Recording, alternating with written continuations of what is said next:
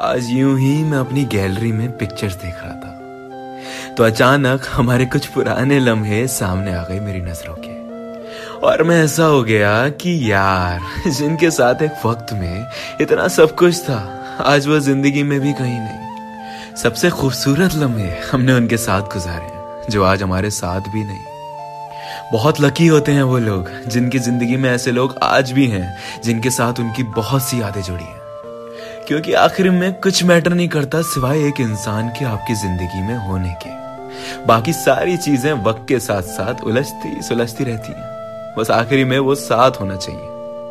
I miss you I love you Motu.